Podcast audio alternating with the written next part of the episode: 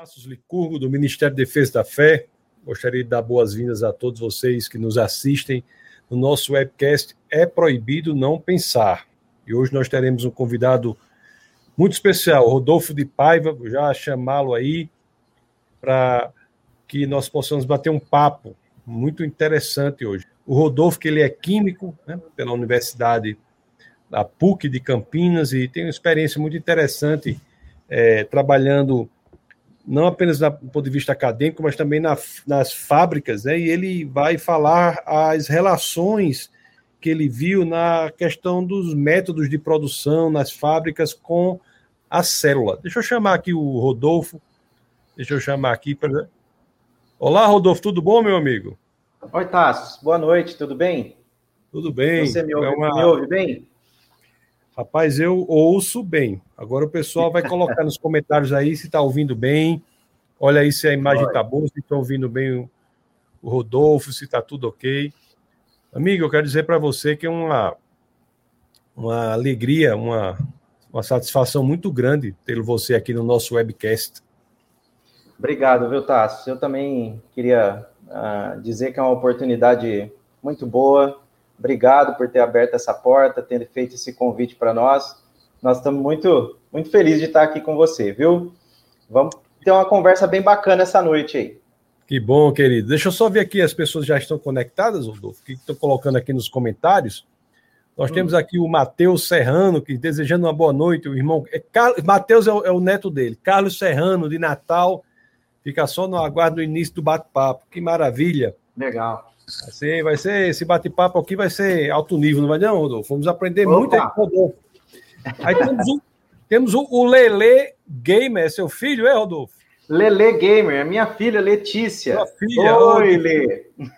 Olá, Letícia, seja muito bem-vinda, viu?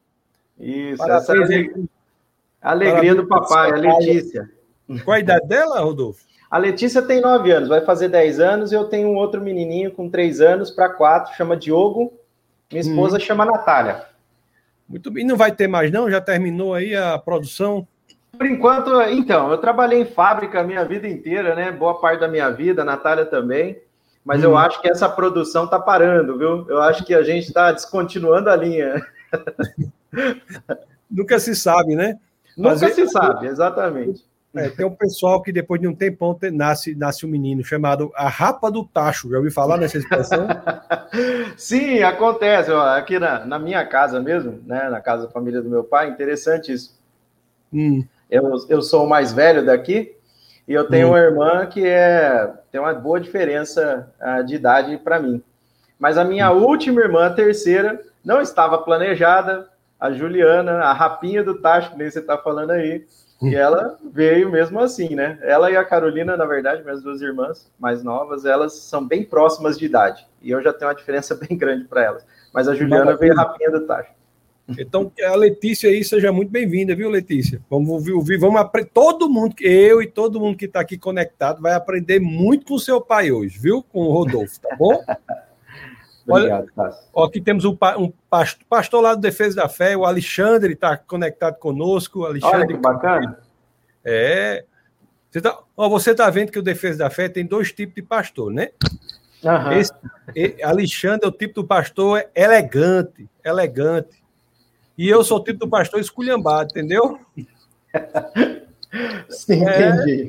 É, nós temos de todo tipo lá, viu? Que nós, benção. É, a Elizabeth. Você... É, tem, tem pastor que é estilo João, João Batista, né?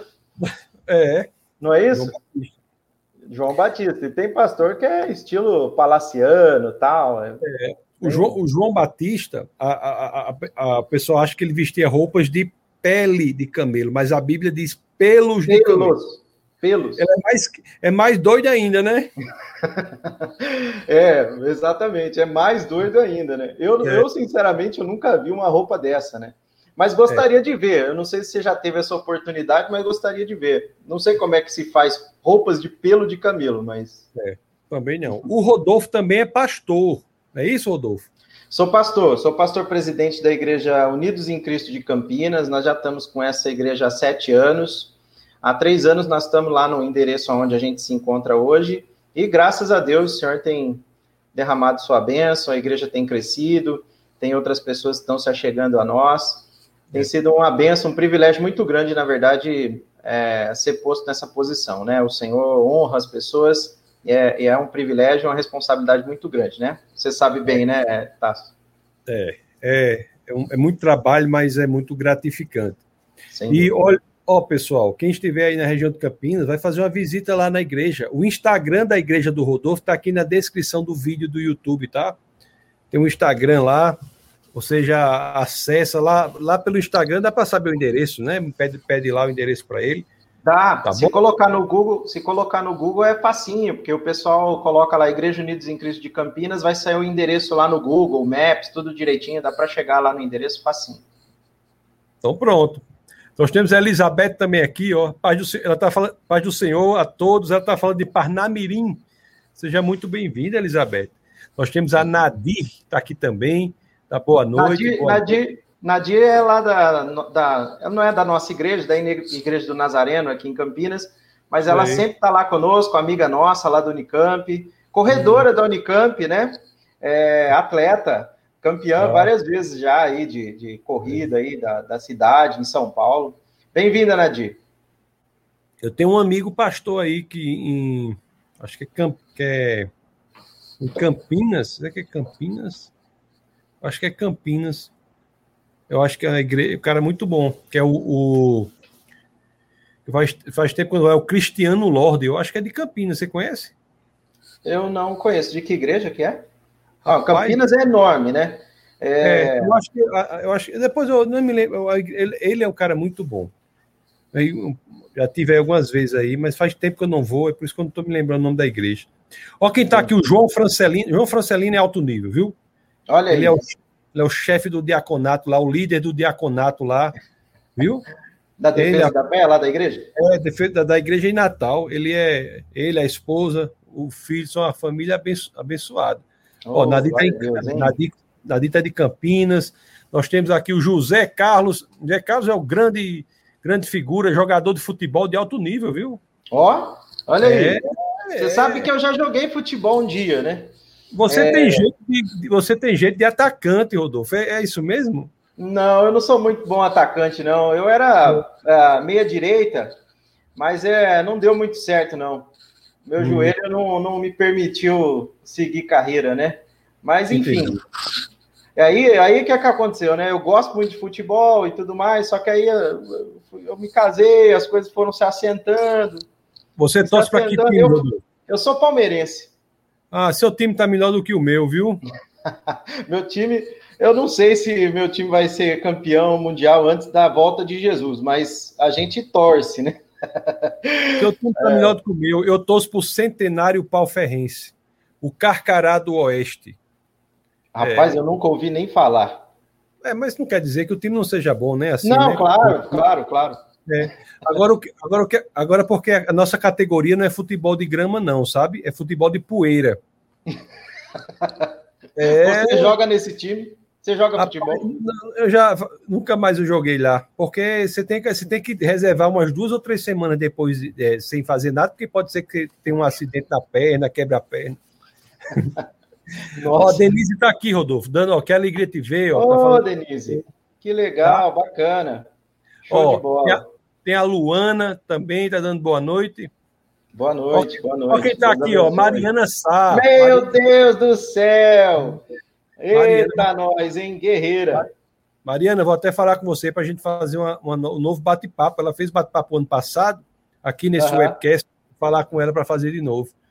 Ma Mariana é a, é a apologeta mais, mais é, braba que tem aqui no hemisfério sul, né? É, ela... é, ela é guerreira mesmo, viu? É guerreira. Mulher, mulher guerreira. Muito é. bom ter ela é, perto da gente, né? Perto é da gente lá na TDI. É bom demais. A Luana tá de Jundiaí, São Paulo. Mariana ah, diz aqui tá de João Pessoa, né? Ela tá, tá com saudade da gente, ela está com saudade de você também, Mariana. Mari. Ó, tá Lele tá de novo aqui. Oi, pai, diz oi para ela. Você falou, falou no Oi, Lê. Oi, filha. Tudo bem? Pronto. Ó, tá aqui o Jordan, tá aqui. Jordan, que é, é o, é, é, o cabo é bom na informática, viu, Jordan?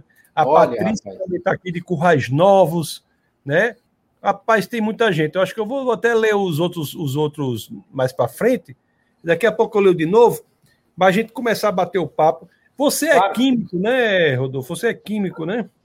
Eu sou químico. É, hum. Desde muito novo eu sempre gostei de ciência, Tassos. É, hum. Meus tios é, eram professores e me traziam muitos livros, livros de animais, biologia e tudo mais. Eu sempre gostei muito de, de animal, mundo animal, via muito documentário com meu, meu falecido avô. E sempre gostei muito de ciência é, e me interessei muito sobre esse assunto. Então, desde muito novo, eu sempre uh, me interessei por isso. Eu pensava que seria médico veterinário, porque eu gostava mesmo de bichinhos, né? Hum. Mas no final das contas, eu entrei num curso técnico em bioquímica aqui, numa escola uh, bem, bem é, afamada aqui em Campinas. Tomei gosto. E quando eu terminei o curso técnico, eu fui fazer um estágio lá no, na empresa. Passei por vários processos seletivos e um desses, um desses dessas vagas, é, eu passei nessa vaga e fui trabalhar na Unilever aqui numa, na região de Campinas, numa cidade chamada Indaiatuba, que é aqui pertinho. E trabalhei muitos anos lá, depois trabalhei também em outra fábrica da mesma empresa, Unilever, em Valinhos. Fiquei mais de 10 anos nessa empresa. Mas voltando um pouquinho, eu sempre gostei de ciência, fiz o curso técnico em bioquímica, entrei no trabalho lá na, na, no estágio na Unilever e fiquei na Unilever. E aí eu, percebendo uma boa condição na área e gostando bastante de ciência, eu resolvi ingressar num curso de química, rapaz. E eu gostei demais do, do curso, é, realmente era algo que uh, me fascinava, e ainda hoje eu fico fascinado com, com uh, o que Deus, na realidade, programou, preparou, projetou nesse mundo, do ponto de vista físico, químico, cosmológico, biológico, é fantástico, surreal. É interessante, Rodolfo, que você é uma pessoa, diferentemente de muitos dos nossos conhecidos, assim, amigos, né, que são, você, é você é um, um cara da química que tem uma experiência na prática, no, na fábrica, não é isso? É isso, é isso. É, a gente trabalhou muitos anos dentro de áreas de manufatura, que basicamente são as áreas de produção, que executam mesmo o processo produtivo, e também áreas de controle de qualidade, desenvolvimento, na verdade, de ferramentas de qualidade assegurada. Então, dentro de fábrica, a gente trabalhou em cima disso por mais de 10 anos, e ali a gente vê a química acontecendo na prática, no dia a dia, saindo no final de linha. Então, Rodolfo, você identificou aí dois elementos na, na fábrica, né? Que é a, a produção e o outro que você identificou foi o controle de qualidade. Sim. Aí me parece que esses, esses e outros mais elementos que você identificou na sua experiência na fábrica, quando você se debruçou sobre o estudo da célula, você começou a ver que havia dentro da célula uma, uma estrutura de uma fábrica, só que me parece que muito mais eficiente. Então, vamos né? muito mais sofisticada do que tudo que você havia visto durante esses, esses anos todos trabalhando na fábrica. Perfeitamente. É, deixa eu só é, fazer uma ressalva, voltar um pouquinho na história para a gente entender o porquê que eu cheguei nesse paralelo, né? É, tendo essa experiência é, de, de, de vida e profissional dentro de uma fábrica, a gente observa diversos processos dentro dessa fábrica. Então, você tem uma fábrica macro, né, que se propõe a produzir um produto X, e dentro dessa, dessa fábrica você tem vários microprocessos. E dentro dos próprios microprocessos você, você tem o que a gente chama de operações unitárias, que são, na verdade, equipamentos por equipamentos numa sequência lógica para produzindo cada um deles, né, na sua operação, um produto ou subproduto, ou um produto intermediário até chegar no produto final. Então é interessante porque quando a gente começa a observar uma fábrica que tem é, bombas, tubulações, filtros, possui uma série de equipamentos, ah, ah, inteligência, informação, toda contida nele, para chegar naquele produto final, e a gente começa a observar o que, que a gente vê dentro da célula, a sofisticação do que a gente tem dentro da célula, a gente pode traçar um paralelo, na verdade, né, Tasso, entre aquilo que a gente tem hoje, macro, nas indústrias, nas empresas uh, fabris, com a célula. Porque, no final das contas, quando a gente olha para uma fábrica, ela reproduz, ela reproduz muitas vezes aquele produto que ela ah, se propõe a produzir. Então, o que acontece é o seguinte: dentro da célula e todo ser vivo, não existe vida se não houver células que se replicam, que se copiam e vão ah, prosseguindo nesse processo reprodutivo. Um processo de produção, de uma forma geral, é um processo de reprodução de vários elementos do produto que são distribuídos. E no final das contas, a célula, os seres vivos funcionam assim também. Não existe vida se não houver replicação, cópia dessas células, a fim de que a vida se mantenha. Então, existem paralelos muito claros a respeito desse Vamos, assunto. Vamos. Então, isso aí é o assunto principal que nós iremos abordar, né? Os paralelos que há entre a estrutura de uma fábrica e a estrutura de uma célula. Uhum. Ou seja, entender uma célula da perspectiva de uma fábrica. Então, é isso aí, é por isso que o título aqui é, é a, a fábrica na célula, né? A uhum. fábrica na célula. Então, nós vamos estudar isso aí. Agora, antes de nós entrarmos mais nos detalhes, Rodolfo, me diga uma coisa. Há pessoas até que, olhando para a célula, podem aprimorar os processos da fábrica, né? Sim, claro, sem dúvida. É, existem algumas coisas interessantes aí. Uh, no processo fabril, contar um pouquinho da história, né? Antigamente, você tinha processos fabris artesanais, e os processos fabris artesanais, eles focam muito na qualidade do produto, porque você não pode gastar matéria-prima à toa, as pessoas, os artesãos, né, os, os fabricantes que faziam, por exemplo, um móvel, eles não podiam uh, desperdiçar madeira e tudo mais, então você tinha um processo que era basicamente focado na qualidade tanto da matéria-prima quanto do produto, para que o produto final pudesse ser entregue uh, de uma forma adequada e as pessoas adquirirem esse produto, consumirem esse produto. O que acontece é que com a Revolução Industrial, esse processo que era mais artesanal e mais lento, numa velocidade mais lenta, justamente para ter um melhor controle de qualidade, uma, a, assegurar a qualidade do produto, com o advento da, da é, Revolução Industrial, os processos vão passar do artesanal para os processos industriais.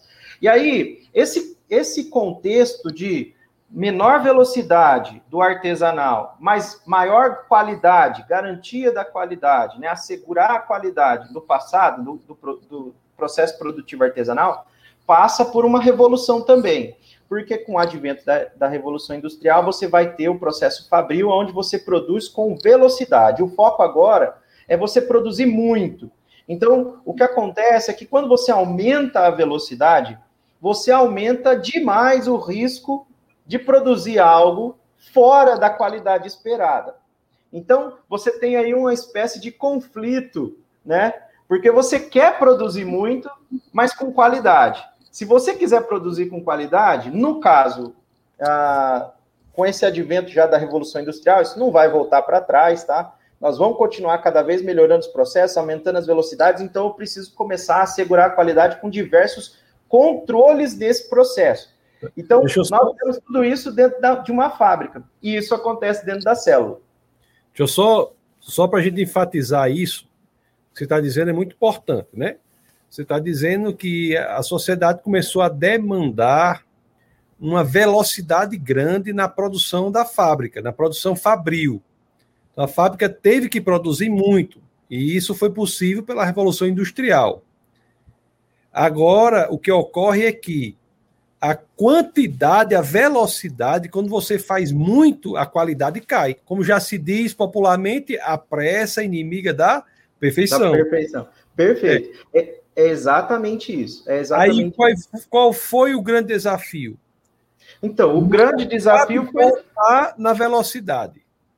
É, o desafio era esse, né? Não ia voltar mais a produzir naquela velocidade baixa do passado, mas precisava se desenvolver, portanto, ferramentas, né, para melhoria do processo e trazer uh, para o processo fabril industrial a garantia de que o produto final estaria dentro dos padrões de qualidade necessários para performar bem, para ser um produto que fosse consumível, não um é, produto que, na verdade, você não queria. É, velocidade de produção continuaria alta, que não tinha como baixar. Aí a qualidade show. Então o, a tarefa é elevar a qualidade para que fique rápido e com qualidade. Aí você falou, né? Perfeito. Aí cria-se na administração a questão da gestão e ferramenta de, e ferramenta de qualidade, ferramentas de qualidade. Perfeito. Então, Exatamente. Vamos falar agora sobre gestão e ferramentas de qualidade na fábrica e depois, mais para frente, a gente vê na célula. O que, claro, claro. O que, o que são, o, o que você tem a dizer sobre gestão e ferramenta de qualidade? Então, sobre gestão e ferramenta de qualidade, o que aconteceu foi o seguinte: ao longo do tempo, nós vamos ver então as pessoas desenvolvendo diversos tipos de ferramentas de gestão, ferramentas para melhorar esses processos produtivos e garantir a qualidade do produto final. Porque a velocidade não ia baixar, o desafio estava posto, então agora a gente precisa desenvolver ferramentas e modelos, métodos de gestão para garantir esse produto final. E aí vão, aparecer vários, vários tipos de ferramenta que muita pessoa já deve ter usado, ou pelo menos ter ouvido falar, né? É, ciclo PDCA, é, filosofia Kaizen, aqueles 5W2Hs, e tem uma delas que são as ferramentas estatísticas, né? A, as, a, as ferramentas da qualidade, na verdade, trabalham muito com ferramentas estatísticas, e uma delas é a Seis Sigma, né? Que vai, no final das contas, usar diversos ah, métodos ou fórmulas estatísticas, ah, até maneiras gráficas de se mostrar como que se encontram os processos, e aí você vai ter um panorama mais claro, matemático, estatístico do processo, para você controlar e descobrir onde estão os seus defeitos, onde estão acontecendo as, o que a gente chama de causas especiais, né? Então, as causas especiais, elas tiram o seu processo da sua centralidade e essas causas especiais vão aparecer nesses, uh, nessas fórmulas, nesses, nessas ferramentas estatísticas e a gente vai lá pontualmente descobrir quais elas são, quais problemas são, para mitigar esses problemas e fazer o seu processo ficar uh, mais estável, mais constante. Quanto menos estável, pior para um processo. O importante é que um processo de produção seja o mais estável possível. Existem causas que a gente chama causas de variabilidade num processo que são chamadas causas comuns. Essas causas comuns, a gente não trata delas, porque todo processo varia, certo? Então, num processo de produção, imagina uma situação assim, deixa eu dar um exemplo claro para você. Só, só para focar, Rodolfo, de tempo em tempo a gente tem que focar. Aí hum. que você está dizendo que, que como é que você. Quais são as ferramentas de qualidade, os métodos, a gestão de qualidade. Entre tantas outras, tem uma que é o Sigma, né? Isso, tem, sei, a, tem a ver com desvio padrão, etc, etc. Desvio, Exatamente. Desvio padrão amostral, etc, etc. Então, Perfeito. qual é o objetivo do Sigma?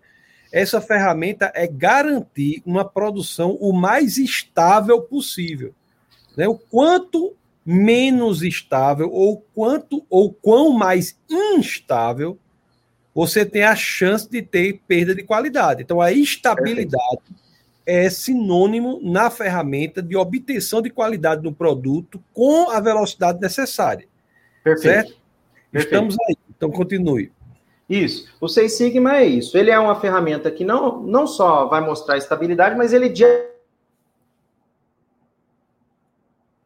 Eu acho que o Rodolfo travou um pouquinho aí. Diagnostica tava... o seu processo. Opa, hum. voltou? Então, o, o Seis Sigma. Voltou. É, voltou. O Seis Sigma, ele também é uma ferramenta que, antes de tudo, diagnostica.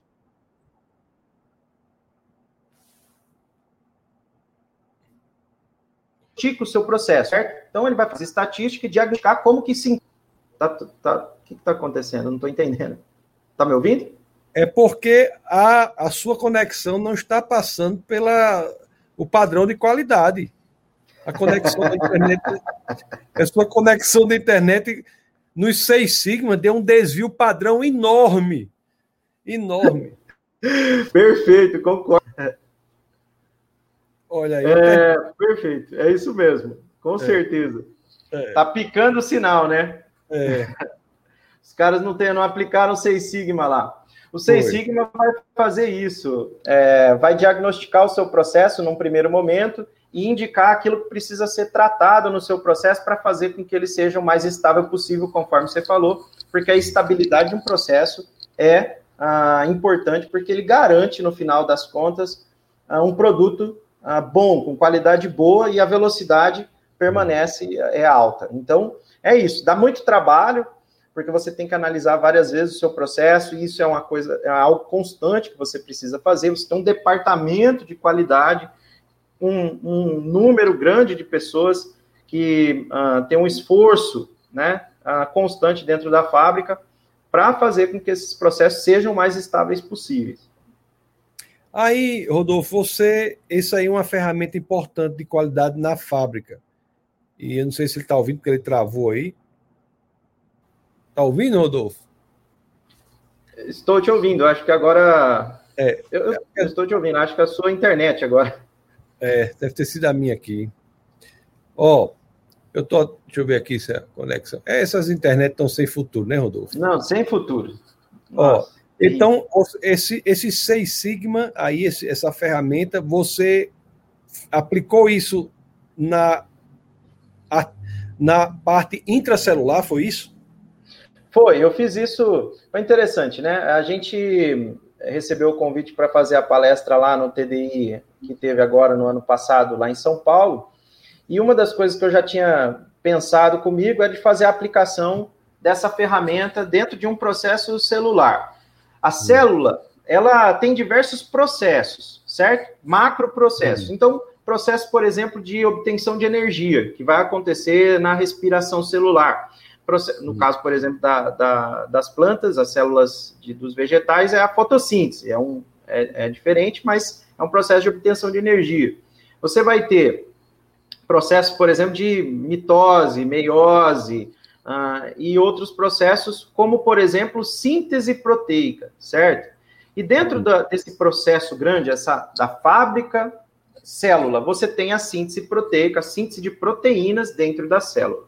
Por que, que é importante isso, produzir proteínas? Porque a vida não vive sem proteína, né? Basicamente, da massa seca de toda a vida, 70% da vida é água, certo? Nós somos praticamente seres é, aquosos, né? O meio reacional onde a gente está é aquoso, mas da massa seca, dos 30% que sobram, 24% são proteínas. Então, nós somos basicamente água e proteína, certo?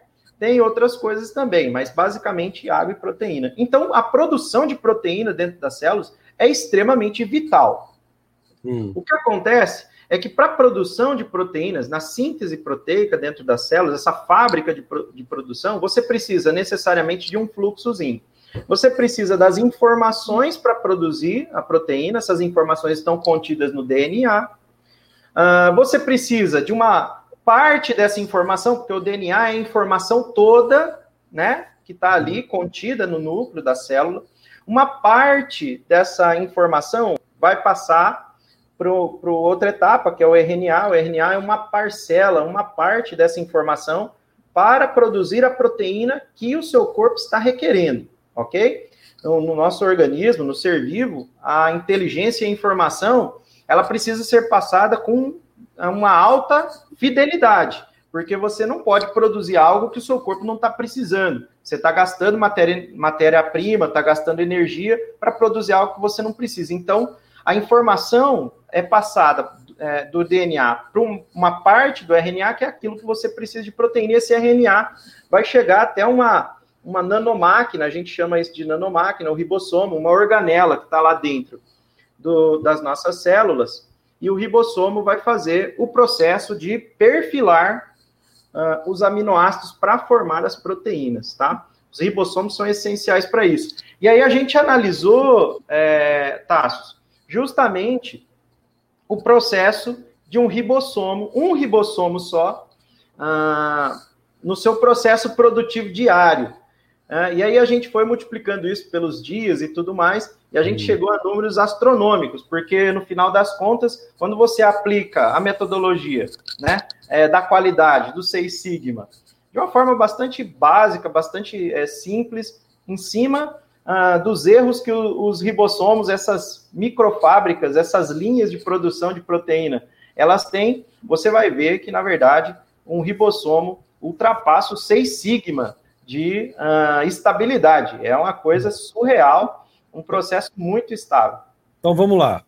Vamos Aquilo lá. que se aplica na, na fábrica é esse método que você escolheu, chamado Seis Sigma, que você, você escolheu para aplicar, que aplica na fábrica para controle de qualidade, ferramentas de qualidade, gestão de qualidade.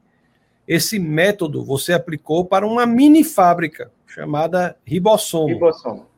Pronto. Então é isso. Então o que se faz na administração, na gestão da fábrica, o Rodolfo foi ver como é que essa ferramenta criada pelo ser humano, que atesta qualidade na produção fabril, se comporta quando nós aplicamos para uma mini fábrica que existe na célula, que é o ribossomo. Aí vamos ver quais os resultados né, que for, foram alcançados, as curiosidades que foram alcançadas quando você tentou fazer isso. Claro, eu posso mostrar aqui, compartilhar a tela. Acho que é interessante a gente falar um pouquinho aqui sobre é, Mas se for, aqui. É, se for para mostrar um gráfico é bom, mas se for para mostrar é. muito número, muito. Não, não seu... queria mostrar número, não, só mostrar para o pessoal que a gente precisa entender um pouquinho sobre o sisteminha de histograma, o gráfico e como que funciona essa questão dos sigmas aí, que é o controle estatístico que a gente faz no processo. É rapidinho, deixa eu só mostrar aqui. É, compartilhar tela, né? Quando você vai procurando aí, nós Deu temos certo? aqui Rapaz, tá aqui, eu vou, eu vou, eu vou, eu vou colocar. Eu, tô, eu vou colocar para você aqui, tá? Pode deixar. Acho que eu coloquei aqui. Colocou, mas não está aparecendo. Você está vendo que está aparecendo? Ué, mas, vou clicar, mas pode ficar tranquilo, Rodolfo. Eu vou tá. clicar no. Agora você tirou. Tirei. Aí como é que você quer que eu coloque se você tirou? Ah, entendi. Aí, aí, aí é um sigma, né? É, nem um sigma é, resolve isso aí. Resolve. Pronto. Bota aí. Tá aqui, vou, vou botar aqui para você. Vou tentar. Olha aí. Pronto. Tá vendo certo, aí, não? Legal. Ô, rapaz, agora eu tô vendo. Vai. Bom, olha só, pessoal. Aqui você está vendo um gráfico chamado de histograma, ou gaussiano, ou distribuição normal, tá? Isso é um, basicamente uma, uma foto de um processo né, produtivo, ok? A maioria dos processos produtivos tem essa fotinho aqui, né? Essa fotinha aqui dessa gaussiana, desse gráfico aqui. O que acontece, ó, é que bem aqui no meio, ó, você tem um númerozinho aqui embaixo, né, que é mi, é a média. Então, a média dos resultados, imagina só o peso de um produto X, né? Você está pesando ele, a média dos pesos que você tirou lá do seu produto final vai aparecer aqui. Só que os pesos variam. Então, você vai pesar um quilo lá de feijão, né? você produz feijão, ensaca feijão. Vai pesar um quilo. Vai ter saquinho que vai pesar um quilo, outro um quilo e cem gramas, um quilo e cinquenta gramas, outro 970 gramas, e assim vai. O que acontece é que você vai pegar, somar tudo isso, né, e dividir pelo número de amostras, vai achar a média. E em volta da média, você vai ter o que? A distribuição da, desses resultados que não Rodolfo. estão em volta da média. Oi, Rodolfo, o, o, Bruno está pedindo para você dar aí um Ctrl F5 para ampliar a imagem. Poxa, rapaz, Ctrl F. Eita. Mas, Bruno, você, o que foi que você fez com ele, Bruno? o homem desapareceu. Mas, Bruno. Aí, Bruno. Volta, Rodolfo. O Rodolfo desapareceu. Meu Deus do céu. Espera aí. Não deu. Voltou. Deu Rodolfo, muito cuidado Não com os conselhos de Bruno, viu? Melhor não, hein? Agora, é... agora vamos ter cuidado com os conselhos de Bruno, viu? é, Bruno, acho que não deu muito certo, não. Ctrl F5. É, aqui acho que estava refresh, aí ele fez isso. Mas olha, Sim, mas aquele gráfico ali, aquele gráfico ali fala do desvio padrão, né? Vamos traduzir para a linguagem comum. Traduzindo para a linguagem comum, desvio padrão, no final das contas, é uma, um desvio da probabilidade, ou melhor, vamos, vamos pegar direitinho aqui o conceito, tá bom? O conceito, basicamente, é o seguinte: você tem uma média, o desvio padrão é o quanto que aquelas amostras, basicamente, estão em volta daquela média. Então, você tem aquele gráfico, onde o topo do gráfico aponta para a média, E em volta, aquele chapéuzinho que vai tanto para a direita quanto para a esquerda de forma simétrica, está em torno, girando numa distribuição é, em torno da média. Então ele vai formar aquele gráfico com forma de sino. Rodolfo, aí, aí aquele gráfico, é, é você utiliza aquilo para a fábrica. Aí você, aí você achou um desvio padrão de quanto na, na, nas melhores fábricas? De quanto? Rapaz, nas melhores fábricas, a gente acha aí, ó, 4, 5, tá certo? Ah, hum. É muito difícil você achar uh, desvios padrões, ou melhor, controles de processo que chegam a 6 sigma, porque com uma escala né, de controle hum. 6 sigma, você vai ter mais ou menos 3,4 defeitos por milhão de hum. amostras, hum. ok? Por milhão de amostras, um milhão de oportunidades que a gente chama, tá? Então, deixa eu só ah, esclarecer isso. Deixa eu só esclarecer, pessoal. Esse método aí, ele diz assim, ó. Tem os, tem os, aí tem a escala 6 sigma, que é 1, 2, 3, 4, 5, 6. A 1 são muitos defeitos, né? Na ordem de quase 700 mil defeitos por milhão, quase 70% de defeito. Perfeito. A 2, você tem aí já melhora, porque você vai para uma média aí de 30% de defeito. Sim. Perfeito. Aí a 3 você vai para em torno aí de 60% de defeito. Vai melhorando. Você vê que cada vez que a escala vai aumentando, vai ficando mais perfeito, porque diminui o número de defeitos. Perfeito. Então, a é escala 4 do Sigma, nós temos para cada um milhão de processos, de oportunidades, você tem na escala 4, 6 mil e pouco. Isso. Aí na escala 5 já vai para 233. E na escala 6, que é o alto nível internacional, o, o top das galáxias. Né, assim, Rodolfo? Para cada Sim. um milhão de oportunidades, você só tem 3,4 defeitos. Exatamente. As é como se você tivesse um milhão de produtos produzidos e desse um milhão, três, nem 3,5, 3,4 é que saíram com algum de, tipo de defeito. É praticamente é. zero, né? Pronto. De cada um milhão de boneco Falcon, você se lembra do. Você é novo, Lembro. Ó, do boneco do cada, Rambo, de, cada, né? De cada um milhão do boneco Falcon, daquele que tinha um negocinho atrás que mexia os olhos assim, se lembra? Ó, de cada um milhão daquele boneco Falcon, se a, se a fábrica do boneco Falcon for nível for, for da escala 6, só três ou quatro bonecos Falcon não vai mexer os olhos, né? Olha, incrível. Exatamente, é exatamente assim. Então, assim, ó, você tem essa escala, certo? Que você estava hum. comentando, e para cada nível aqui, escala sigma, você joga simetricamente para ambos os lados lá do, do histograma, lá do, do histograma que a gente viu, aquele gráfico em forma de sino.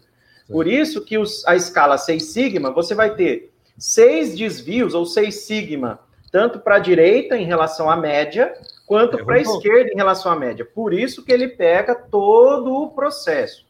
Deixa eu te fazer uma pergunta, com licença. Pois As não. melhores fábricas, elas chegam à escala 5, a 5,233 erros.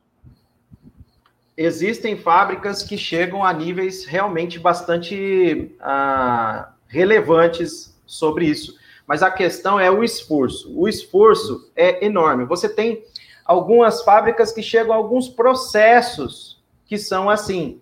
Mas eu sinceramente, desconheço uma fábrica que tenha em todo o seu processo, o seu processo como um todo, que garanta esse, esse nível tão absurdo de controle, é. ok? Porque então, em algum momento, acontecem problemas, sim, é. e aí, se você considerar isso dentro do seu processo, isso vai diminuir a sua escala.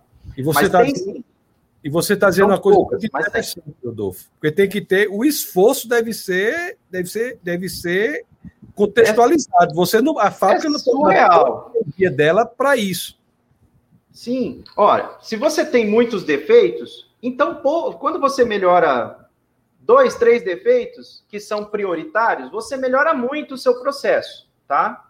Porque você tem defeitos que, no final das contas, afetam. Você tem defeitos, não, melhor. Você tem causas especiais, variações, que se você regula elas, controla elas, você melhora a condição do seu processo e reduz muitos defeitos. Então, por quê? Porque ela é uma causa que afeta muitas coisas no seu processo.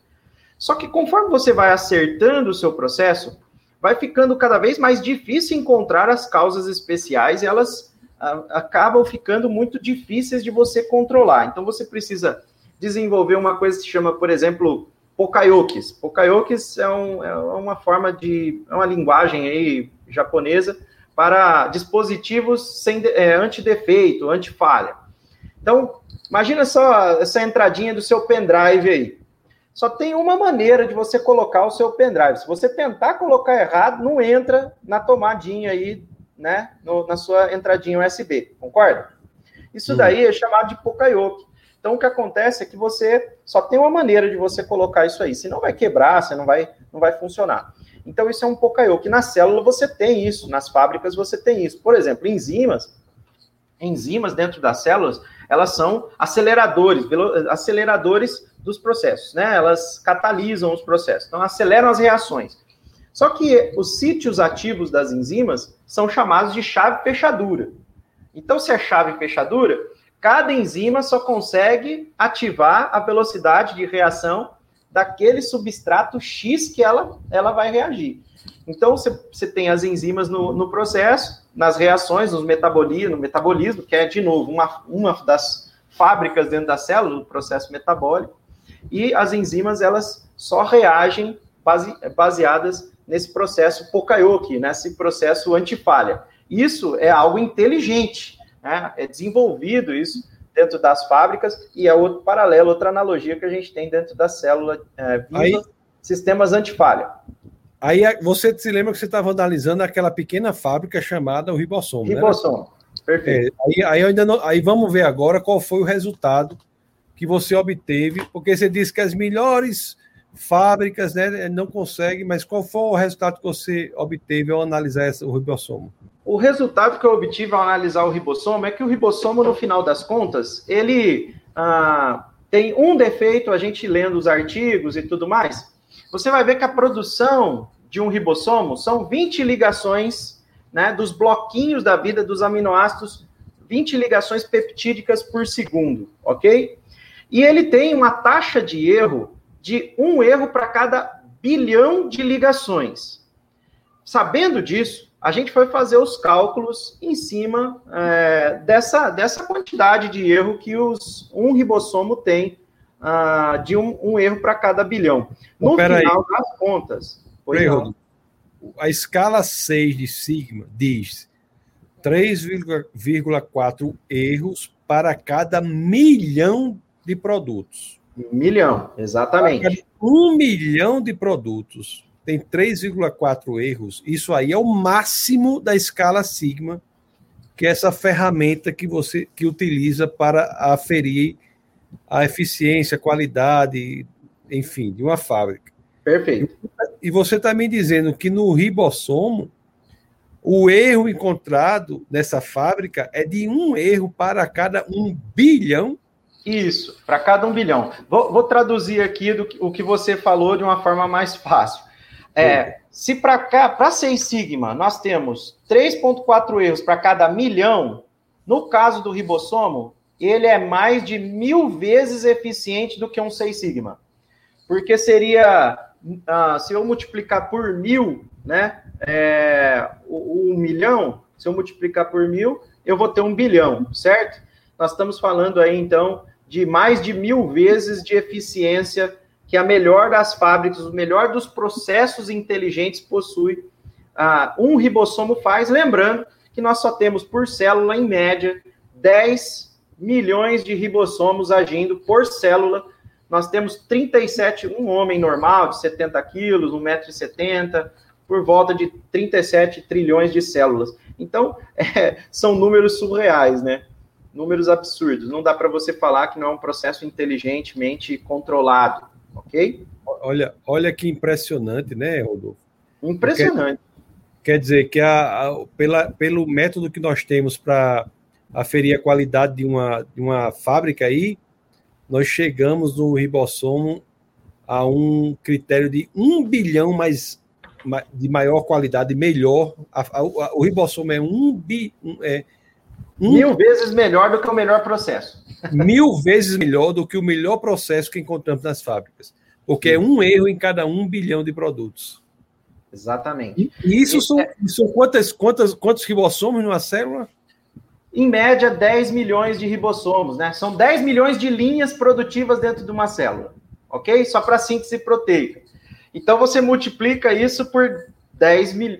10 milhões, né? Isso nós é estamos falando dentro de uma célula. Mas nós, como somos seres multicelulares, ou melhor, pluricelulares, temos aí muitos trilhões de células, todas elas repletas de ribossomo e tudo mais. Então, são números que saem, eh, são imponderáveis, na verdade. A gente fez a análise de um dos ribossomos, e para você ter uma noção, ah, seria como se um, um ribossomo produzisse por 578 dias as suas ligações e um erro somente no dia 578. 24 horas por dia, 7 dias por semana. Uma fábrica non-stop, que a gente chama, né? Durante 578 dias, mais de um ano e meio. É uma coisa absurda. É surreal isso. Então, quer dizer, há fortes indícios, né, de que há inteligência por trás disso. Porque Certamente. Nós que somos inteligentes não conseguimos uma fábrica com tamanha eficiência e o ribossomo na célula apresenta, chega nos constrange, né, diante do que ele, ele consegue. Perfeito. Nos constrange. Existem outros processos que a gente pode analisar, por exemplo, tem um, só, só a título de informação, tem um, um outro processo que é um erro a cada 10 bilhões, ou seja, multiplica por 10 o, a fabricação do ribossomo, que é o que? o processo de replicação do DNA. A replicação do DNA teria muitos erros se não tivessem muitas enzimas, muitos, uh, muitas moléculas fazendo controle delas, as correções necessárias. E aí, com essas, essas, essas ferramentas, essas moléculas que estão lá corrigindo a replicação do DNA, você vai ter um erro para cada 10 bilhões de replicações. É uma coisa, cara, é surreal. E então, assim, de fato, não tem como você negar que há uma inteligência por trás. Por que isso? Se eu mostrasse esse processo para você, Tassos, se você fosse um auditor de qualidade, ó, a Denise, a Denise estava aqui, né? Denise é diretora de qualidade de grandes empresas, já trabalhou em várias. Aliás, foi minha chefe, Denise foi minha chefe lá no Unilever. Trabalhou na qualidade, trabalhou em outros departamentos. Ela conhece muito bem o que eu estou falando. Olha só, se eu apresentasse para você os dados brutos sem falar para você, ah, Denise está aí, ó. uh, se você trabalhasse, né? Se você eu apresentasse para você esses números, né? Sem falar para você qual fábrica que era, que era um ribossomo e tudo mais, muito provavelmente você ia falar assim: opa, desculpa, Rodolfo, você está falando que o seu processo, o processo que você está apresentando, que você controla, é, é, sete, é mais de 7 sigma? É sério isso? eu acho que você manipulou os dados. Você está falando que você tem um erro para cada bilhão de ligação? Eu falei, é, esse é o meu processo. Essa pessoa ia falar, você manipulou os dados, cara. Com certeza ela ia falar isso. Por quê? Porque é muito difícil de você ter processos fabris que tenham esse, essa taxa de acerto, né? Taxa de essa ou taxa de erro, uma para cada um bilhão. Não é difícil, eu diria assim, é in, quase impossível, absurdamente impossível. Então, uh, se nós, dentro dos nossos processos, realizamos um esforço enorme para a gente conseguir controlar os processos, e aí, de forma inteligente, com um corpo, um departamento, gente formada, inteligente, que está ali se esforçando diariamente, 24 horas por dia, pensando nas ferramentas, o que, que vai fazer para reduzir e melhorar o processo sem baixar a velocidade, produzir o que precisa produzir, na qualidade que precisa produzir. Se a gente está pensando isso e a gente olha que os processos não conseguem nem chegar perto do que nós estamos falando, como é que a gente suporia que um processo acéfalo, não inteligente, chegaria a tal nível de uh, controle, ok? Isso é, isso é uma coisa surreal. Você imagina só a gente pensar que eu vou deixar a fábrica lá produzindo, produzindo, produzindo, e aos pouquinhos ela vai melhorando os seus processos sem que haja controle nenhum inteligente por trás. É, seria, seria contra-inteligente, um desserviço pensar alguma coisa dessa maneira. Então, ah, você ah, bem descreveu aí, os processos celulares certamente são processos projetados inteligentemente. os dados, as evidências estatísticas apontam isso. Então, nós, nós colocamos a ciência da administração né, a serviço aí do estudo das fábricas celulares. Nós chegamos a uma conclusão, como você disse, impressionante. Rodolfo, nós temos várias, várias mensagens aqui, vocês vão colocando aí. Faz umas perguntas bem difíceis aí para o Rodolfo aí, pessoal. Entendeu? Mas bem difícil, né, Rodolfo? É, depois Vamos pode passar meu contato, a gente também conversar com a turma aí, né? É legal, bacana, a gente vai conversando. É. Ó, o pastor Alexandre, vamos curtir, comentar, compartilhar. Coloque isso aí, ó. Ó, Daniel da boa noite. Boa noite, ah, Daniel. Meu cunhado. Ah, boa noite. Tá entrando todo mundo aí, rapaz. O cara com sobrenome desse nunca fica triste, né? Alegrete, né? Verdade. Ele é um cara bem feliz, bem alegre mesmo. É, é, a foto dele tá rindo, já até a foto tá rindo, ó. Não é? Muito bom, é viu? Figura, é uma figura. Olha aí, ó. O Diego aí, o homem da informática. Alto nível. Ó, Nadida. Ó, legal. Com você aqui, ó. Pastor Rodolfo, muito obrigado, Pastor Rodolfo. Olha, a pastora Jane está aqui dando boa noite a todos, boa noite. Boa noite Deus abençoe. É. A Nadi disse que é uma honra participar, sempre aprendendo. Amém. João Batista da Graça e Paz a todos. Graça e Paz, meu, meu querido. Ó, minha esposa está assistindo aqui também, a pastora aí, Camila oh, Camila. Prazer. Deus abençoe, querida. O Senhor é. abençoe a sua vida. Ela está aí com você em Brasília, né? Está em Brasília. Em Brasília. Veio, é, veio, veio a família e veio, veio até o cachorro também. Chama, o nome do cachorro chama. trouxe chama, trouxe ele também chama Caputino, mas ainda, mas eu vou ficar ainda Natal, né, para igreja, assim, em janeiro ainda eu vou, eu vou estar em Natal. Próxima, próxima semana eu vou estar em Natal. Hoje é quinta, daqui a uma semana eu tô indo para Natal, acho que na sexta que vem. É isso aí. Olha aqui, o José, ó, o José aqui tá rindo, tá rindo. Ah, ele falou é aquele do futebol. é. O senhor é uma benção. Eu acho que ele está falando, ele tá falando de você. É, ele, ele, ele joga, joga a Deda Ramos, da boa noite, boa noite. Boa noite. Boa noite, é. Ó, Mariana disse que é só chamar para ela participar. Ela faz braba eu. Ó, não, não, a gente já não fala mais que você é brava, Mari, pode ficar é. tranquilo. Ela é tão ah, brava Mari... que a gente volta atrás. Eu falei, eu falei do seu webcast, Mariana, lá na hora lá, aí aqui a Milena colocou, foi top demais o webcast da Mariana. Ela gostou do seu webcast, a Milena.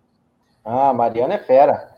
Mariana é, vou combinar com ela para fazer outra coisa. Ó, que é Lele, Lele de novo aí. Oi, dá um oi para Lele.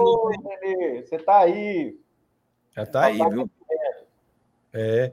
Aqui a professora Maria José Jocélio de Fortaleza.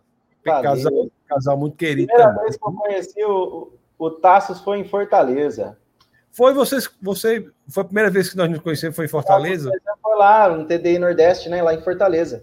Lá na ah, UFC, lembra? Ah, o UFC, eu sei que o UFC é negócio de, de briga, né? foi naquela briga lá que a gente se conheceu. O UFC não é o, UFC não é negócio de briga, né? Que chama, né? O UFC, né? É, é Ou você está falando da Universidade Federal do Ceará? Isso, da Universidade Federal do Ceará. É.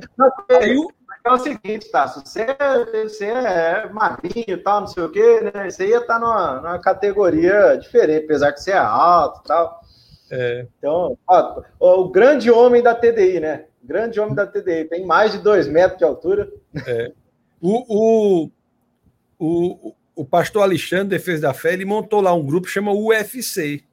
É? Aí, é, só que o UFC, o grupo que ele montou lá é, bota aí, bota aí, Alexandre, bota aí, pastor Alexandre, é Unidos, Unidos Fortes em Cristo, uma coisa assim. Ah, unidos Fortemente É, coloca aí para a gente saber, viu, o UFC.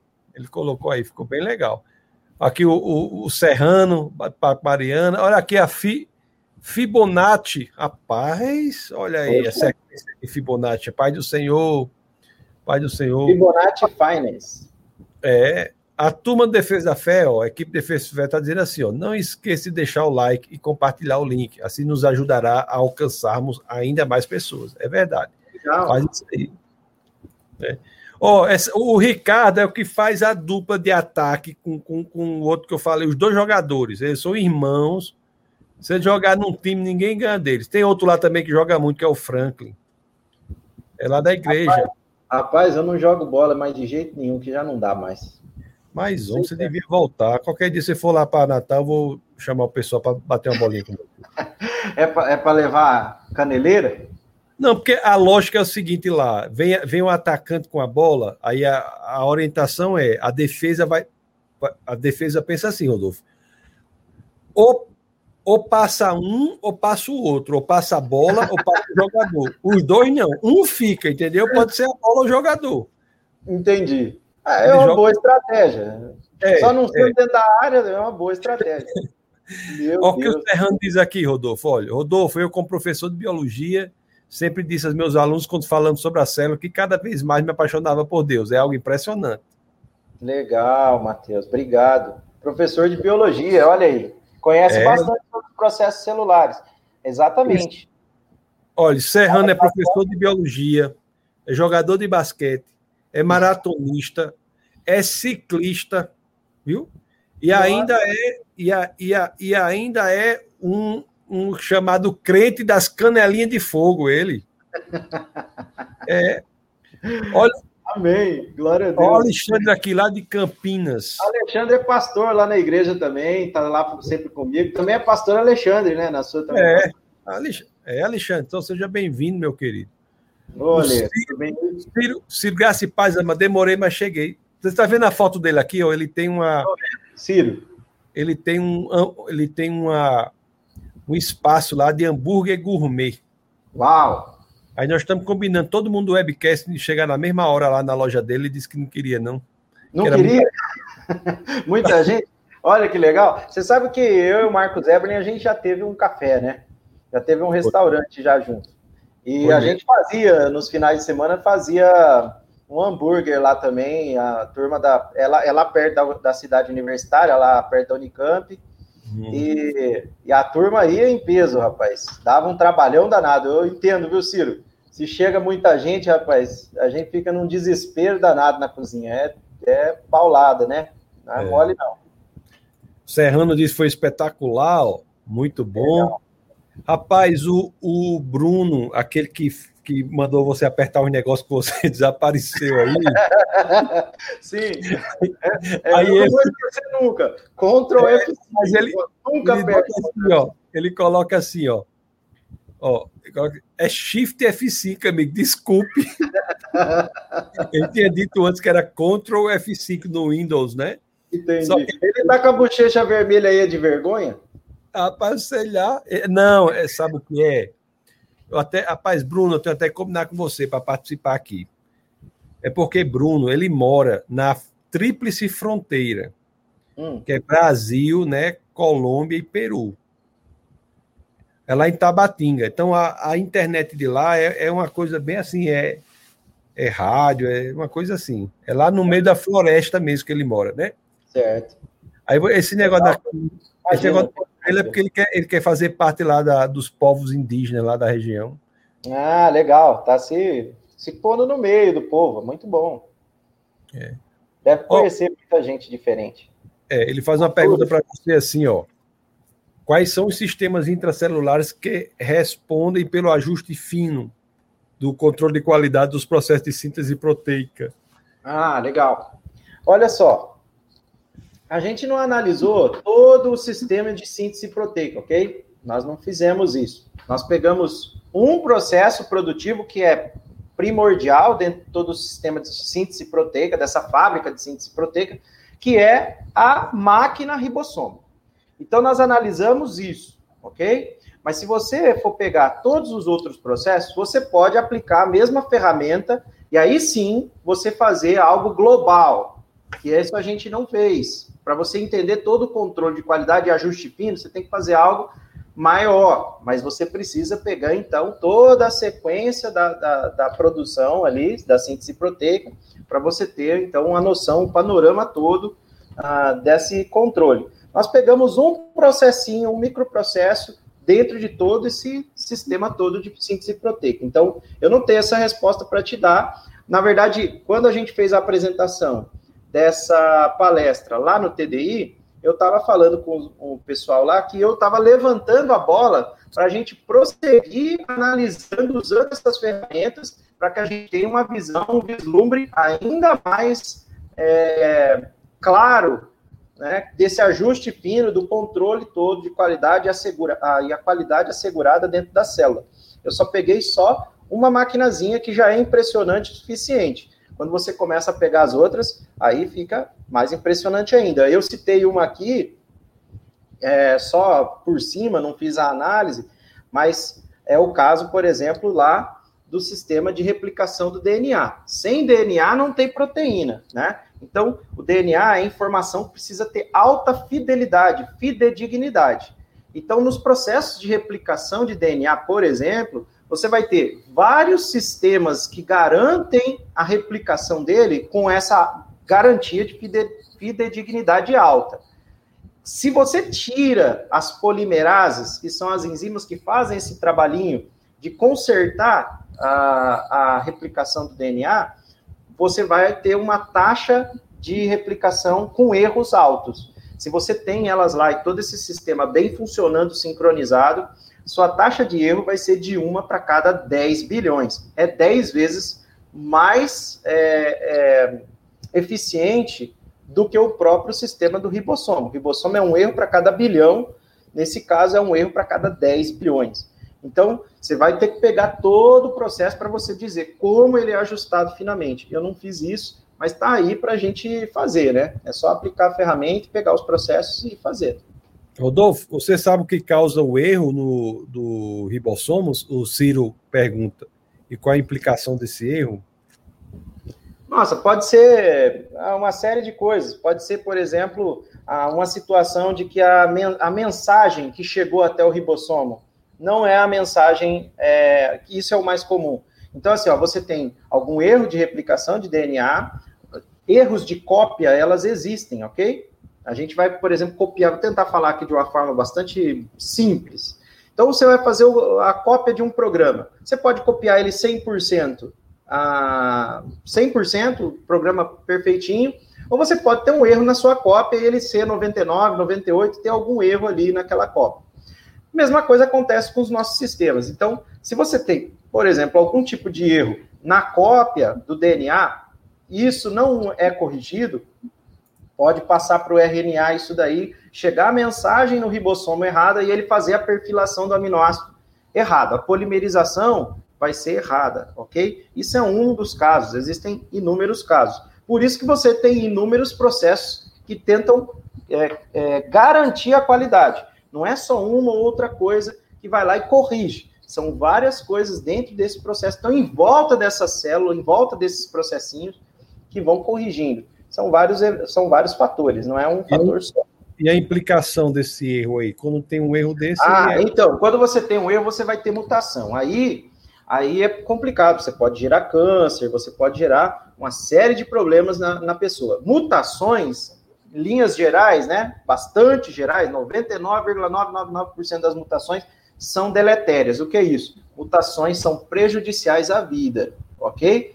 São tão prejudiciais à vida que você tem sistemas que garantem a qualidade para que elas não aconteçam, porque quando elas acontecem, o seu sistema Isso. começa a ficar muito prejudicado, ok? Isso é importante que o Rodolfo está falando, porque a teoria da evolução traz alega que parte do seu processo se dá pelas mutações aleatórias benéficas, não é? E o estudo que, como se as mutações fizessem com que os organismos fossem melhorando, quando na realidade as mutações são, na sua esmagadora, mas esmagadora mesmo, é 99,999% das mutações elas, elas são deletérias, elas são prejudiciais, elas causam Sim. defeitos. Sim, é, na verdade, assim, ó, quando a gente olha para o sistema vivo, certo? Para uma célula e tudo mais, o que a gente precisa entender é que se esses processos são tão controlados assim, é porque existe uma razão para eles serem tão controlados assim, permanecerem desse jeito. Logo, se você tem uma mutação, alguma coisa que muda o sistema da sua normalidade, sai daquela normalidade do processo, daquele gráfico que é um sininho, um sino bem controlado, na verdade isso vai ser muito ruim para o ser vivo. Isso vai gerar provavelmente é, é, algum tipo de mutação deletéria que vai causar uma morte. Pode ser uma, um câncer ou qualquer outro tipo de defeito ou problema. Tá? Defeitos, mutações são ruins, elas não são desejáveis. E quando você olha para a teoria da evolução, no caso que você citou, aí eles incluem a mutação como sendo coisas benéficas. E isso não é algo que estatisticamente a gente consegue observar na natureza como sendo bom. Ó, oh, Dolfo, nós temos aqui o, o, Davi Barbosa, lá de Portugal. Uau, Portugal. É. Tudo bem aí, Davi? Boa noite. Boa noite lá, não sei. Ou é. madrugada. Lá, lá deve ser lá deve ser três horas da manhã, né? Por aí. Uau! É, ele é um notívago português, né? né? Sim. Aí, quando acaba, quando acaba o webcast, ele vai recitar Camões e até o sol amanhecer. Os Lusíados. Uau! É. Olha, olha a Jane aí, da Boa Noite, Pastor Tássio. Ela erra meu nome, eu, eu mesmo erro meu nome às vezes. Você é muito, muito bem-vinda, Jane. Aqui é o Jew and Greek. Ele é. Esse aqui é, o, é o, é o Raw. Hã? Não entendi nada, mas foi interessante. É porque ele não fala português, sabe? Ah, ele não, você ele conhece? Conheço, conheço. Entendi. Ele tem um canal chamado Jew and Greek é Rod. Rod é um amigo meu. Aí ele está. Ele é, ele, é, ele é judeu mesmo? Ou não? É o canal. É, não, ele não é, nem é judeu, nem é grego. Entendi. Ele não é judeu, nem é, ele deve ser o End. Ele está no I aqui. Não é judeu, nem é grego, está no meio. É porque judeu e grego, né? Quer dizer assim, né? Judeus e gentios. E, e, é. Judeus e gregos, né? Como está na é. escritura mesmo. É, para todos, né? Para todos. Amém. Aí Legal, ele... lá, tem uma, tem uma menorá ali. Folhinhas, é. de, folhinhas de oliveira. É, ele tem um canal muito bom no YouTube. Que legal. Que é... Não, você falou Jew and Greek é o canal? É, Jew and Greek. É. Procura legal. lá. Olha aqui. Ah, sim, aí a pastora Jane esclarece aqui que eu tinha. É Unidos e Fortalecidos em Cristo, o UFC. Muito bom, né? Nós já estivemos nesse lugar também, fomos unidos e fortalecidos em Cristo lá na, na Universidade de Fortaleza, né? Universidade Federal de Ceará, lá em Fortaleza. É. Nós também fomos lá. É, esse Unidos e Fortalecidos em Cristo, na realidade, é, uma, é um grupo lá do Defesa da Fé hum. para algumas pessoas. É como se fosse um, um grupo, é, uma para pessoas solteiras, sabe? Divorciadas, é um grupo, eles tomam conta dessas pessoas lá, são unidos e fortalecidos, o nome do grupo. Entendi. Aí quando a briga já é o UFC, já, entendeu? Aí já, já se aproveitou já.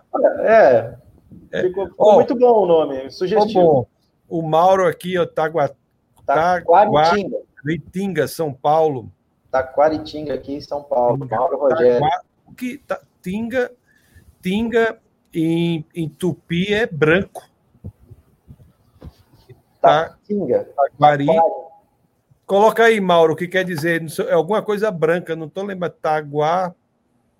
Tabá é, tabá é, é barro. Taguá, eu não sei. Coloca aí, Mauro, se você souber. Você, você, sabe disso porque você tem descendência indígena, não é isso? Ah, eu sou índio to totalmente. Os índios cariri, viu? É? É. Olha aí. Eu tenho descendência indígena também, mas eu não sei muito bem. Eu acho que é bugre. Bugre? É. Indígena. Também você parece um índio também, olhando para você aí. Olha, uma vez, uma vez falaram que eu pareço chileno. Chileno? O Brasil é essa diversidade maravilhosa, né? essa mistura é. total. Né? Olha aí. Ó, aí já estamos aqui já indo para o final. Os, o, a, o Serrano diz assim, ó, este bate-papo está sendo de alto nível, fantástico. Serrano gostou bastante, né? todos gostaram. Legal, né? bacana. Obrigado, pessoal. É. Pastor Tassi é muito bom. Ó, o Davi, lá de Portugal, diz: erros na biologia podem ser por conta da ionização, retirada de elétrons do átomo. Este processo físico pode implicar em erros da célula. Ah, sim. É, até é legal aí o Davi ter comentado. Acontece, né? Por exemplo, quando a pessoa fica muito no sol, né, pessoal? Ele está falando hum. disso, ó, conta de ionização. Você tem uma, uma incidência muito grande, por exemplo, de raios UV, que tem uma alta quantidade de energia, e aí eles podem implicar nos processos celulares, sem sombra de dúvida. Por isso que, assim, é difícil você listar todas as variáveis que podem acontecer, tanto dentro da própria célula, quanto algo que é externo à célula, que vai prejudicar os processos. Então, a gente analisa os processos na, na sua normalidade, né? É, e a gente sabe que tem, tem algumas coisas aí importantes. Não é para a pessoa ficar tomando banho de sol aí três horas da tarde sem passar filtro solar, de jeito nenhum, né? Porque é prejudicial, né, pessoal? Pode causar um melanoma, um câncer de pele, esse tipo de coisa que o Davi está falando. Muito bom, Davi. Obrigado. O Serrano disse que você parece um biólogo, conhecedor profundo desse assunto. é. É a gente gosta de estudar algumas coisas, rapaz. Então, a gente é, procura estar tá inteirado das coisas, né? É só isso, nada mais. Muito bom, meu querido. Olha, o Davi lá em Portugal disse que é 1 e 8, da, quer dizer, 1, e 13 agora, né? Da, da manhã, 10, 11, 10, né? 11, 12, 1, 3 horas aí. 3 horas, 3 horas. Não é muito, é, né? 3 horas? 3 horas, Depende, se um minuto demorar, é muito. Se não demorar, é, né? Olha, foi interessante esse negócio do tempo aí.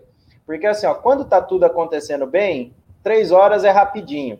Mas eu, eu aprendi uma coisa interessante, né? Tava meditando. Eu já tive cólicas renais, né? Tive cálculo renal, tive que passar por cirurgia e tudo mais.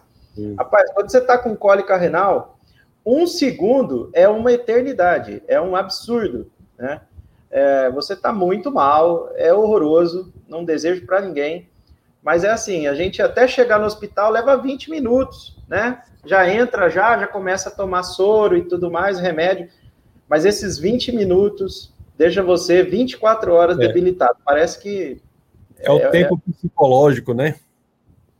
É.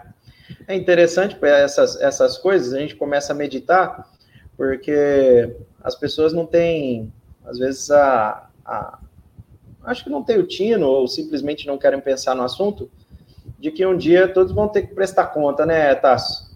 E vai é. ter um lugar bem ruim para se estar. Aí, cada segundo, cada segundo lá, de, de fato, vai ser uma eternidade, né? Então, é. a gente precisa ficar meio esperto com tudo isso. É, o homem sábio pensa sobre a eternidade, né? É, isso mesmo. É o homem sabe pensa sobre a eternidade. É. Então é isso aí. Ó, só que o Ciro, o Ciro só comenta aqui, diz então, quando Jesus curou os doentes, ele alterou e corrigiu esses erros. É, Jesus, ele, o Espírito de Deus, ele, ele cura tudo. É. Da, da... Quando Jesus curou Lázaro, ele fez os processos químicos voltarem de uma forma que ninguém conseguiria, nenhum químico conseguiria voltar, né?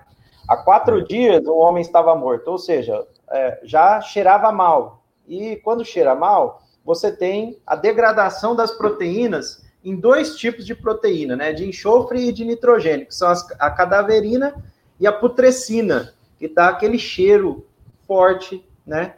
Uh, do cadáver. Então, está apodrecendo. O que acontece é que Jesus, com a sua ordem, ele fez com que o processo é, de mineralização, de degradação das proteínas, as proteínas voltaram a ser proteínas funcionais. Eu nunca vi poder dessa, dessa natureza. De fato, não é dessa natureza, né? É sobrenatural. De Deus. Meu querido, estamos já chegando aqui ao final. Né? O, o, o, Bruno aqui fala de Tabatinga, barro branco. É, Taba é barro, Tinga é branco, mas o, o rapaz lá não é Tabatinga, não, Bruno. Tabatinga é onde você mora, né? Você fala. É Taguaratinga, né? Taquaritinga. Taquaritinga. Aí tem essa é, palavra. Taquara. Taquaritinga. Será que. Ta... E o que é Taquara? Taquara? Taquara é bambu, né? Sei lá. É, Taquara não sei não. Bom, para o pastor Pastora Jane diz: Este é um, foi mais um webcast alto nível, muito top, pastores. Meu querido, Rodolfo, eu queria, rapaz, lhe agradecer muito por, por seu, sua disponibilidade aí, pela, pelas suas informações, né? É, dizer que foi uma alegria muito grande para a gente ter você aí nesse webcast. Né? É uma webcast é um esforço aqui de defesa da fé para primeiro para mostrar as razões históricas, científicas e filosóficas para se seguir Jesus Cristo, mas também um esforço para apresentar né, ao público que há tantas pessoas, como é o seu caso, e de tantos outros que participaram do webcast e ainda vão participar, que defendem um cristianismo também com base racional, né? Não que a razão substitua a fé, mas que a fé não é incompatível com a razão. Então, assim, então, assim, é demonstrar que há muita gente assim também, pessoas que têm esse esforço. Então, nós temos aí um exemplo aí de um pastor, né, jovem, aí que é químico, jogador de futebol, né? Enfim, uma pessoa aí que, que se dedica ao Senhor também dessa forma, dessa forma. Então, assim, muito obrigado, viu, é, Rodolfo, por sua participação. Tá bom, meu querido? A Bom, palavra da você aí. Eu agradeço muito a oportunidade, agradeço a todos que estiveram aqui conosco, a abertura dessa, desse webcast, dessa porta, pelo pastor Tasso, grande professor, colega, quero ter mais contato né, com ele, aprender mais, porque, olha, vou te falar, toda vez que a gente está perto dele, a gente aprende muita coisa. Então, queria agradecer também a oportunidade, desejar uma ótima noite, que a graça do Senhor Jesus Cristo seja sobre a vida de todos vocês e que a gente continue na caminhada, porque de fato a fé sem razão é fideísmo, né? A fé não é incompatível com a razão. A fé é firme fundamento. E esse fundamento, obviamente, é, está ligado à verdade. E a verdade pode ser descoberta pela razão, pela mente, e é isso que a gente está procurando fazer. É isso que a gente é chamado para fazer na escritura, né? A escritura, antes de tudo, é racional. Eu aprendi uma coisa muito interessante na minha vida com o Senhor Jesus. A verdade é que a mente é importante, mas a mente serve o coração. Então, é através desse caminho que o Senhor Jesus Cristo alcançou a minha vida e o meu coração. E eu espero que, na verdade, faça isso com a vida de cada um de vocês também, cada dia mais. Tá bom? Obrigado, viu, Tasso? Deus abençoe eu, sua vida. Eu que lhe agradeço, meu querido. E vamos aí para outras oportunidades, viu? Vamos marcar mais outras vezes mais aí. outros bate-papos. Muito bom. Outros bate-papos. aí. qualquer dia pode até fazer com mais de, de uma pessoa, pode fazer um bate-papo até com mais. Vou pensar aqui um, um webcast desse aí, é, um webcast desse especial, com mais de uma pessoa. Vamos ver como é que a gente faz aí. Né? Muito bom. Ok, meu querido. Deus abençoe você. Vou deixar você. Deus abençoe. Boa noite aí, pessoal. Boa noite, querido. Até mais. Tchau. Pessoal, você viu aí que participação maravilhosa, né? Pastor Rodolfo, ele é pastor lá em Campinas. O, o Instagram da igreja dele está aqui na descrição do vídeo. Você pode entrar lá, é, se você não, não segue, né? Segue lá o Instagram dele. Que se está em Campinas, faz uma visita à igreja dele, apoia né, o ministério dele. Nós somos uma família, família é, que se reúne para tornar Jesus Cristo mais conhecido. Né? Os irmãos todos em Cristo. Então segue, segue o Instagram dele também. Se não segue o Instagram Defesa da Fé, você tem a oportunidade de fazer isso também. Aqui está, é arroba Defesa da Fé, é o nosso Instagram, né? Se você não é inscrito no canal de vídeos do Defesa da Fé, eu convido você a se inscrever. Basta que você vá no navegador digite assim, ó, defesadafé.tv. Você ser direcionado ao canal de vídeos do YouTube, em que nós temos o webcast toda quinta-feira, às 21 horas. Hoje, hoje foi o webcast, e de 21 às 10 e 20 São 10 e 21 aí, eu tô de o nosso webcast às quintas, né? Aos domingos tem o culto lá no Defesa da Fé, às terças-feiras, nós temos a escola bíblica, nossa escola bíblia, bíblica, a Bíblia de Gênesis a Apocalipse. Então, a escola bíblica, toda terça-feira, às 21 horas. Tem sido um momento muito legal, assim, e que nós nos encontramos, né? Famílias se reúnem nas terças-feiras e colocam é, a escola bíblica na televisão para acompanhar. Então, tem sido uma alegria muito grande essa oportunidade de estudarmos juntos a palavra de Deus, as escrituras. Então você é convidado a fazer parte disso também, tá bom? Então Deus abençoe grandemente. Se você se sentir motivado a contribuir para o Ministério de Defesa da Fé, você tem essa oportunidade, né? Vou colocar aqui O Pix do Ministério da Defesa da Fé é o CNPJ, não é? Também você pode apontar a sua câmera para esse esse QR Code aí que tem aí, que é o Pix. Então manda uma mensagem para a gente que o, que o Defesa da Fé lá ele vai lhe informar da conta. Ao, ao, final aparece a conta aí. Tá bom, meus queridos? Muito obrigado pela presença de todos vocês. Foi uma alegria muito grande é, nós estarmos aqui. O pastor Rodolfo, uma apresentação maravilhosa. Então, foi uma noite muito interessante. Então, Deus abençoe a todos, que o Senhor os proteja, os direcione, nos dê coragem a todos para que possamos levar adiante aquilo que temos que fazer para a propagação do reino. Então, Deus abençoe a todos, tá bom? E nunca se esqueçam, aqui no defesa da fé é proibido não pensar. Essa foi uma produção do Ministério Internacional Defesa da Fé, um ministério comprometido em amar as pessoas, abraçar a verdade e glorificar a Deus. Para saber mais sobre o que fazemos, acesse defesadafé.org.